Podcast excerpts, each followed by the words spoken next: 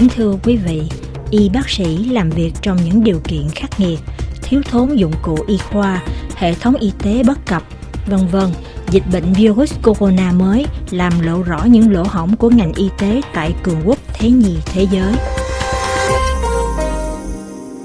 Bác sĩ Lý Văn Lượng, một trong số 8 bác sĩ giống chuông báo động về sự nguy hiểm của chủng virus corona mới, nhưng lại bị chính quyền trấn áp đã qua đời ngày 6 tháng 2 vừa qua do bị nhiễm virus corona mới khi chăm sóc các bệnh nhân. Cái chết của ông cho thấy rõ những điều kiện làm việc ngặt nghèo của các bác sĩ tại Vũ Hán tâm dịch bệnh. Theo tường thuật của tờ South China Morning Post, ít nhất có khoảng 500 bác sĩ và y tá đã bị nhiễm bệnh và theo như cách tính mới được Trung Quốc công bố hôm qua, trong số hơn 1.300 người chết đã có 6 bác sĩ. Là tâm dịch bệnh, Vũ Hán là khu vực gánh hậu quả thiệt hại nặng nề nhất, số người chết chiếm đến hơn 2 phần 3 trong tổng số, và số ca nhiễm là hơn 43%. Trên tuyến đầu chống dịch bệnh, các y bác sĩ ở đây lại phải đối mặt với tình trạng khan hiếm thiết bị y tế và dụng cụ bảo hộ nghiêm trọng.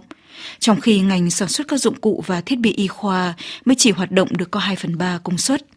Làm thế nào có thể ngăn chặn dịch bệnh một cách hiệu quả khi mà chính bản thân các bác sĩ cũng không được phòng hộ tốt, khẩu trang khử trùng lại, mặc đồ bảo hộ công nhân thay vì là y tế, nếu có, chỉ được thay đồ bảo hộ một lần sau mỗi 4, 6, thậm chí là 8 tiếng vân vân, theo như xác nhận của một bác sĩ xin giấu tên với hãng tin Pháp AFP. Trong thời gian trực bệnh, các y bác sĩ cũng không có thời gian để ăn uống, kể cả đi toilet. Một số người phải mặc tả dành cho người lớn trong suốt những giờ trực bệnh dài dằng dặc. Ngay cả khi bị ốm, nếu bị phát hiện sốt, họ sẽ bị cách ly. Nhưng nếu sau 7 ngày sốt không còn nữa, bệnh viện hối thúc họ quay trở lại làm việc ngay. Theo như tâm sự của một nữ bác sĩ khác, cũng xin giấu tên vì sợ bị trừng phạt. Hãng tin Pháp AFP trích dẫn các con số ấn tượng do trợ lý thị trưởng Vũ Hán, ông Hu Yabu đưa ra để minh họa cho những khó khăn của các y bác sĩ tại Vũ Hán. Trong tổng số 59.900 bộ đồ bảo hộ cần thiết mỗi ngày, giới y tế ở đây chỉ nhận được có 18.500 bộ. Tương tự, đối với loại khẩu trang N95 để phòng virus, nhu cầu mỗi ngày là 119.000 chiếc, nhưng họ chỉ có được 62.200 chiếc. Mặc dù chính quyền Trung Quốc đã huy động các chuyên gia trên toàn quốc để đối phó với dịch bệnh tại Vũ Hán, nhưng các bệnh viện tại đây vẫn bị quá tải. Mỗi một bác sĩ phải tiếp đến 400 bệnh nhân trong vòng 8 tiếng và phải thường xuyên đối mặt với những bệnh nhân bị nhiễm bệnh rất nặng hay tình trạng sức khỏe đã bị suy biến và đi đến tử vong rất nhanh. Trên mạng xã hội, một số người thổ lộ về điều kiện làm việc tại Vũ Hán, nhưng cũng có nhiều người lại sợ bày tỏ vì đảng Cộng sản Trung Quốc giám sát và kiểm duyệt mọi thông tin có khả năng làm dấy lên sự bất mãn của người dân. Những lỗ hổng này của ngành y tế tại tỉnh Hồ Bắc đã được một nhà báo độc lập, anh Chen Qiuxi, tố cáo ngay từ ngày 30 tháng Giêng năm nay. Thế nhưng sự biến mất của nhà báo trẻ tuổi này từ hôm 6 tháng 2 đến nay đang khiến cho Ủy ban chuyên trách về nhân quyền Trung Quốc của Quốc hội Mỹ phải lo lắng.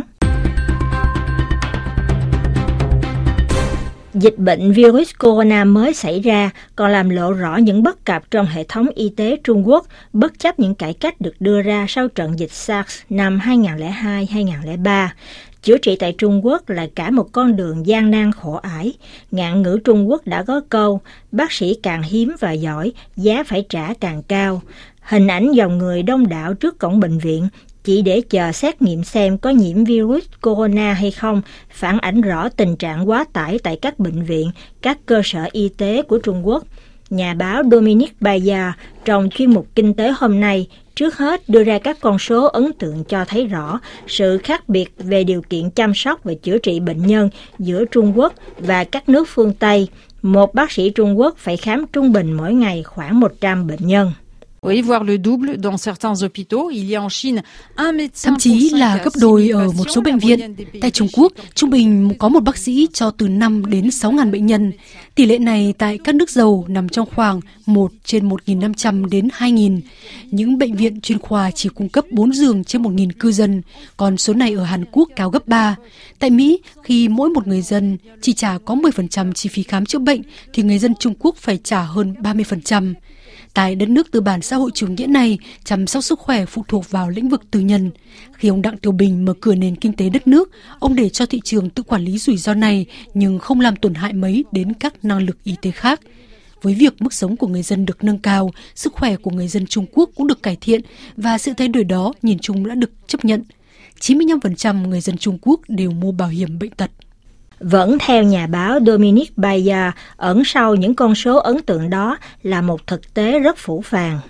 Oui, alors tout dépend de la situation géographique, du statut social, euh, de la carte Tùy theo vùng địa lý, quy chế xã hội, thẻ định cư, việc tiếp cận hệ thống y tế là rất bất bình đẳng. Các vùng nông thôn và những người nghèo nhất là những đối tượng kém may mắn nhất, khác xa cả về hình thức lẫn tài chính trong việc chăm sóc sức khỏe.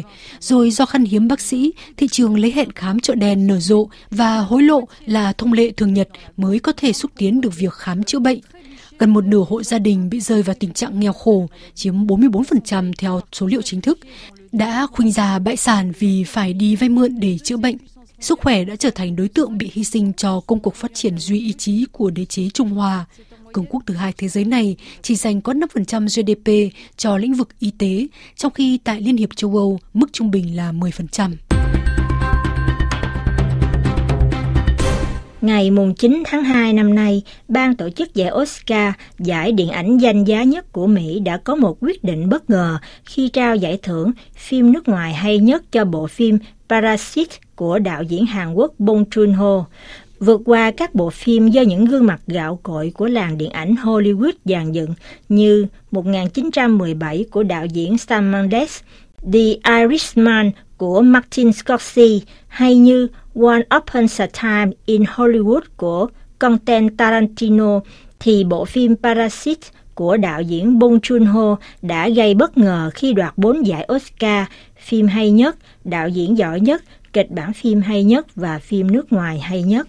Vì sao việc trao giải Oscar cho Parasite khiến nhiều nhà phê bình phải sửng sốt? Ông Alberic de Gouville, nhà bình luận điện ảnh của kênh truyền hình quốc tế France 24, giải thích. Mais c'est surtout une énorme surprise le fait que Đó thật sự là một bất ngờ lớn, bởi vì đây là lần đầu tiên trong lịch sử của giải Oscar, một bộ phim được thực hiện bằng một ngôn ngữ không phải là tiếng Anh và được trao giải Oscar phim hay nhất. Trước đây cũng từng có những bộ phim được nhiều đạo diễn nước ngoài gian dựng, nhưng những bộ phim đó được quay trực tiếp bằng tiếng Anh.